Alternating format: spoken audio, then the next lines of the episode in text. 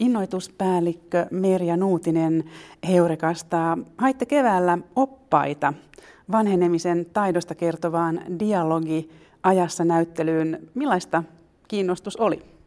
Kiinnostus oli todella suurta. Eli saimme lähes 600 hakemusta ja tänään koulutuksessa on ollut 30 onnekasta valittua, joka muodostaa hyvän tiimin. Mitä oppaiksi hakeutuvilta vaadittiin? Että on sinut oman vanhenemisen kanssa, on esiintymistaitoja ja osaa toimia ryhmässä. Ja me vahvistamme sitten niitä omia hyviä puolia, mitä jokaisessa ihmisessä ja tällä hetkellä dialogiajassa näyttelyn oppailla on. Ja oli ilmeisesti ihan ikärajakin. Joo, alle 70-vuotiaita ei otettu mukaan ollenkaan tähän rekrytointiprosessiin. Nyt siis ikäsyrjittiin nuoria tällä kertaa. Hienoa, että on mahdollisuus myöskin yli 70 saada töitä ja kuka muu voisi olla parempi kokemusasiantuntija tähän näyttelyyn kuin se henkilö, joka tietää, miltä tuntuu olla yli 70-vuotias. Mitä suuri kiinnostus kertoo mielestäsi ikäihmisistä, että näin moni tosiaan halusi tulla tänne oppaaksi? Ensinnäkin siitä, että meillä on todella huippu lahjakkaita ja työhön kykeneviä yli 70 Se kertoo jotakin siitä potentiaalista, mitä yhteiskunta ei ole ehkä kaikilta osin vielä pystynyt hyödyntämään. Ja hienoa, että me pystymme tuomaan tätä näkökulmaa myöskin osaltaan Heurakassa esille. Se pitää paikkansa klisee, että eläkeläisellä on koko ajan kiire. Siis fantastisia ää, uusia ulottuvuuksia kielitaidon lisäämiseen. Ää, he toimii ää, muissa töissä, harrasteissa, ää, auttaa ihmisiä. Tuntuu, että eläkkeellä olo on kiireisempää kuin työssäolijan. Kertoisitko vielä vähän lisää tästä dialogiajassa näyttelyn teemoista, että tosiaan tässä vanhenemisesta tai ikääntymisestä puhutaan, mutta mitä kaikkea näyttelyyn tulee?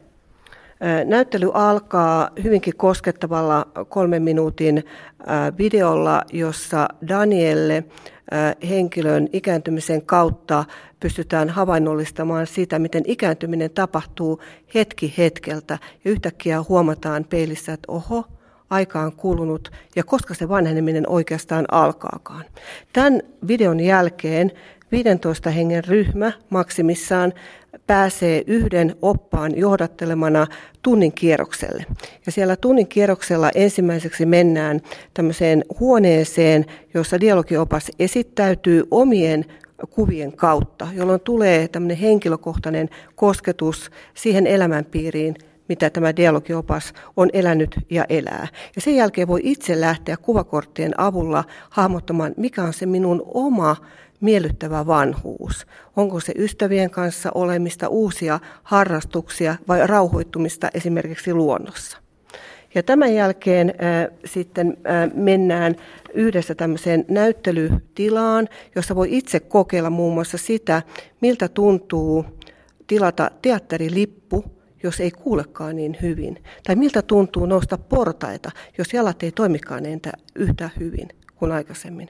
Entä miltä tuntuu laittaa lääkepillereitä dosettiin tietyn nopenevan tahdin ää, mukaan? Saako oven auki yhtä näppärästi kuin nuorempana, kun käsi vapisee esimerkiksi Parkinsonin taudin ää, takia.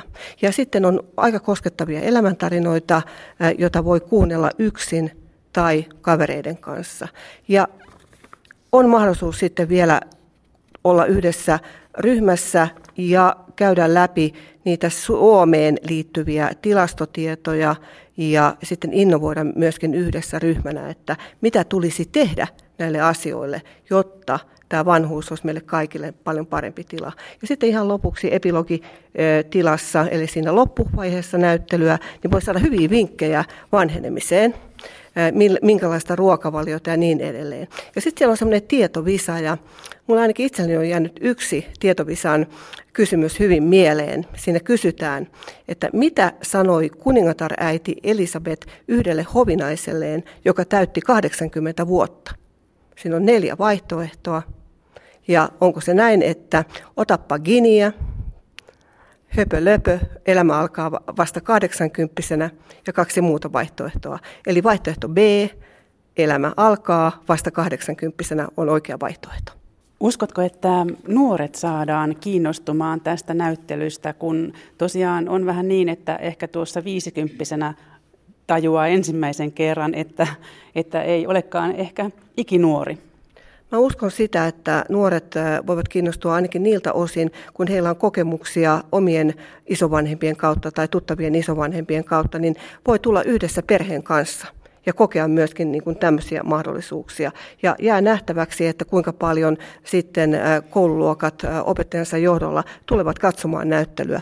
Ja meillä on jo nyt ennakkovaraukset, on tiettyjä tämmöisiä yli kymmenen hengen seuroja, jotka voivat tällä hetkellä tilata, varata opastuksia ennen kuin näyttely avautuu ensimmäinen kymmenettä. Ja siellä on ainakin paljon oppilaitoksia, henkilöitä, joista tulee esimerkiksi lähihoitajia tulossa monet nuoret voisivat kiinnostua niiltä osin, että ottaa mukaan niitä omia isovanhempiaan ja ehkä omia vanhempiaan ja yhdessä voi kokea näitä Heurakan näyttelyitä. Usein on niin, että mennään aina lasten ehdolla. Mummi on se, joka pitää huolta siitä, että onko käyty lounaalla ja onko käyty kahvilla ja, ja katsoo, että mitä ne lapset tekevät, että ne ei loukkaa itseään ja niin edelleen.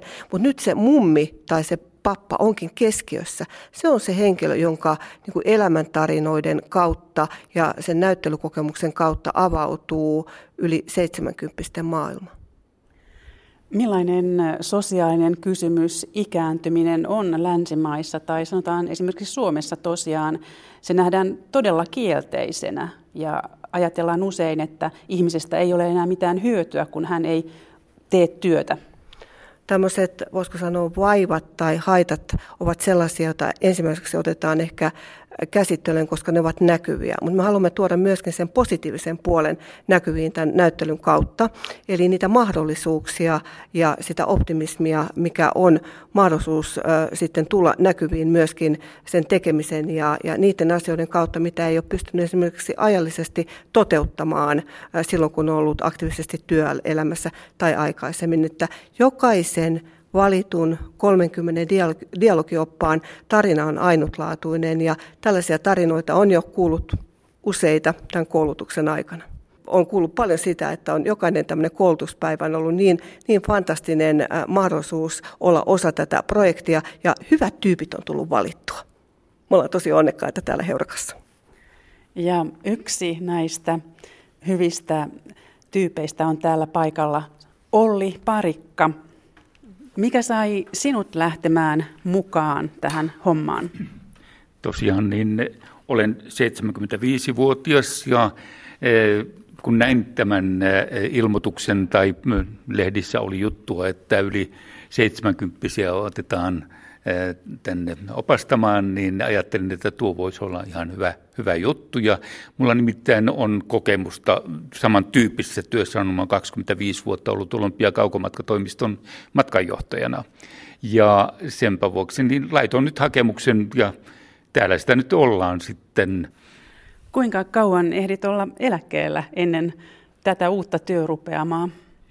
Eläkkeelle oikeastaan jäin 70-vuotiaana vasta, tein silloin viimeisen olympiamatkani silloin tuonne Australiaan ja, ja sen jälkeen sitten jäin pois kuitenkin näistä töistä. Ja itse matkustan kyllä, siis matkailu on edelleenkin on hyvin tärkeää juuri se, että niin kauan kun on idea siinä, että mitä tuossa nurkan takana on, mitä sieltä löytyy, niin, niin, niin kauan tässä mennään eteenpäin. Ja tosiaan varmaan 80 vasta sitten mun elämäni alkaa. Miltä tuntui laittaa oma elämänsä tavallaan likoon tähän näyttelyyn? No mä oon joutunut muutenkin työssäni aika paljon laittamaan omaa elämääni likoon, koska tämä matkajohtajatyö, silloin kun oltiin viikko, kaksi viikkoa, kolme viikkoa ryhmän kanssa, niin sinne tuli kyllä se henkilökohtaisuus myöskin, eli eh, hyvin, hyvin eh, voimakkaana, että sitä laitettiin, laitettiin likoon silloin kyllä kanssa, ja, mutta ei, ei mitään haittaa. Mä olen täysin sinut itseni kanssa ja mulla on ollut aivan fantastinen elämä ja jatkuu ilmeisesti erittäin hienona. Millaisia tarinoita aiot itse kertoa tänne tuleville vierailijoille? No, meillähän on kolme isoa kuvaa, josta me kerrotaan sitten, mitä, mitä, miten se elämä on mennyt. Ja äh, ehkä se kuitenkin tämmöisiä highlights, mitä mun elämässäni on ollut. Mä olen ollut miljonäärillä autonkuljettajana äh, Kanadassa ja Amerikan puolella ja muutaman vuoden ja samaten Länsi-Saksan suurlähetystössä äh, Helsingissä. Täällä olin kolme vuotta ja olin äh, myöskin hovimestarina tarjoillut siellä esimerkiksi Golda Meirille äh, champagnea ja Harald Wilsonille whiskiä ja, ja tällaista. Mutta tämmöisiä highlightsia tulen kertomaan sitten.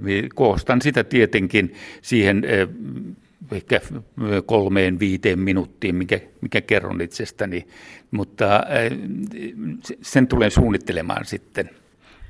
No kuinka paljon tulet tekemään töitä tämän näyttelyn kanssa? E, tämän näyttelyn kanssa niin on suurin piirtein kolme e, päivää viikossa.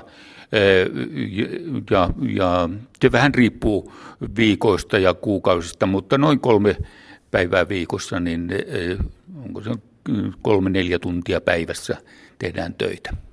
Onko se mielestäsi hyvä määrä työtä tässä iässä? Se on erittäin hyvä määrä. Ja samaten olen oikein tyytyväinen tähän kurssiin siitä, että se on vain kolme ja puoli tuntia. Eli sitten jo alkaa, tämä tulee niin valtavasti asiaa, että kyllä varmaan nuoremmillekin jo alkaisi herpaantumaan nämä jutut, joten tämä on ihan justin oikein hyvä. Pitäisikö mielestäsi ikäihmisille tarjota enemmänkin työmahdollisuuksia? Totta kai. Totta kai. Siis mä ihmettelen sitä, että on, on todella potentiaalisia ihmisiä, jotka pystyisivät tekemään töitä. Ne tavallaan eivät saa työtä sitten, koska tykätään, että ne on liian vanhoja. Mutta mikä elämänkokemus kuitenkin on takana ja mikä ammattitaito on takana, niin tässä heitetään pois niin paljon ö, tätä ö, ammattitaitoa ja, ja kokemusta. Niin ja toisaalta nuoret tarvitsevat myös työkokemusta. Totta kai, mutta sitä voisi niin kuin, nuorille myöskin tavallaan opettaa sitä, mitä itse on käynyt ja oppinut. Niin tätä pitäisi kehittää enemmän meidän yhteiskunnassa. Nimittäin mä voin hyvin verrata sitä Kiinaan koska Kiinassa niin siellä monetkin vanhemmat ihmiset menevät sinne tehtaaseen kertomaan nuorille, ne saa ehkä joku ruokapalka vai mitä ne sitten saakin, mutta kertomaan nuorille, että miten tätä voidaan tehdä. Totta kai tämä kehitys menee niin valtavaa vauhtia eteenpäin, että en, en mä pysty kertomaan kenellekään internetin käyttöä, kuinka minä, mä käytän internetiä, mutta kuitenkaan niin en, en pysty tätä.